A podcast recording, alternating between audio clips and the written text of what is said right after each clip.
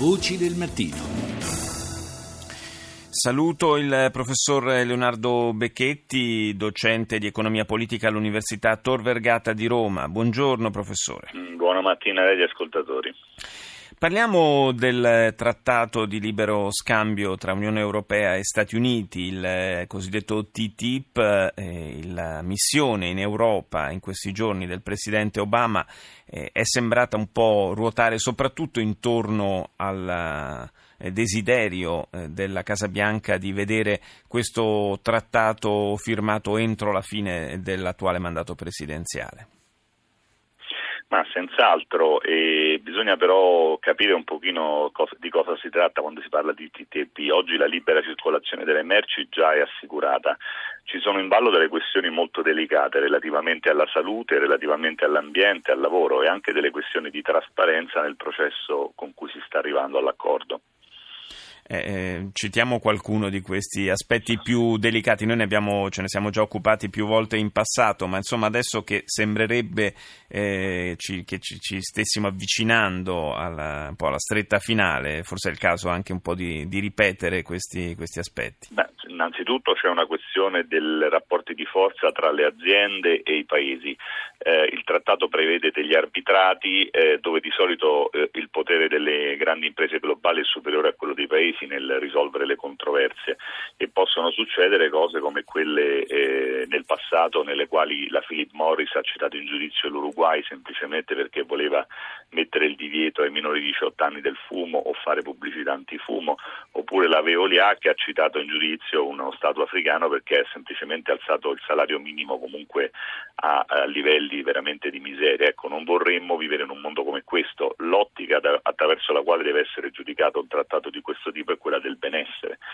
Benessere non è solo abbassare i prezzi, no? noi io credo vi, viviamo in un mondo dove siamo travolti dal sottocosto, dal sottoprezzo, dalla deflazione, ma poi la dignità del lavoro è quella che è, ci sono problemi dell'ambiente, eccetera. Ecco, bisogna imparare, io direi, a valutare queste cose sulla base non del PIL ma del BES, no? cioè del benessere sostenibile. Tutte le dimensioni del benessere devono essere coinvolte.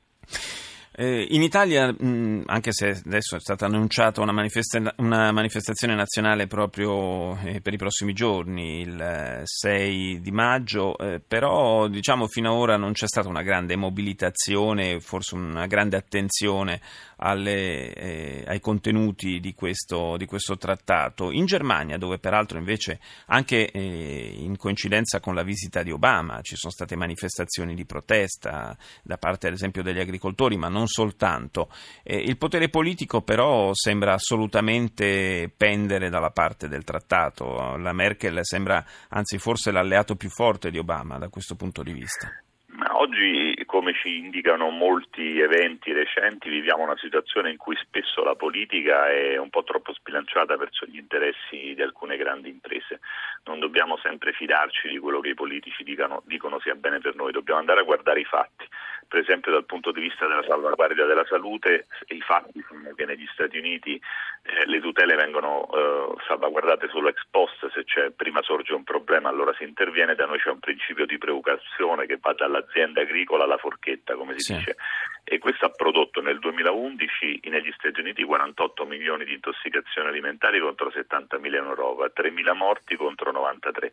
Questi sono fatti, allora vogliamo sapere nel TTIP che cosa succede da questo punto di vista e in che modo vengono tutelati i prodotti locali, i prodotti DOC, non è un caso che la Coldiretti sia stata fortemente contraria, mm, cioè oggi non abbiamo bisogno di prezzi sempre più bassi, ma abbiamo bisogno anche di filiere che tutelino nel modo giusto l'ambiente, la salute e la dignità del lavoro.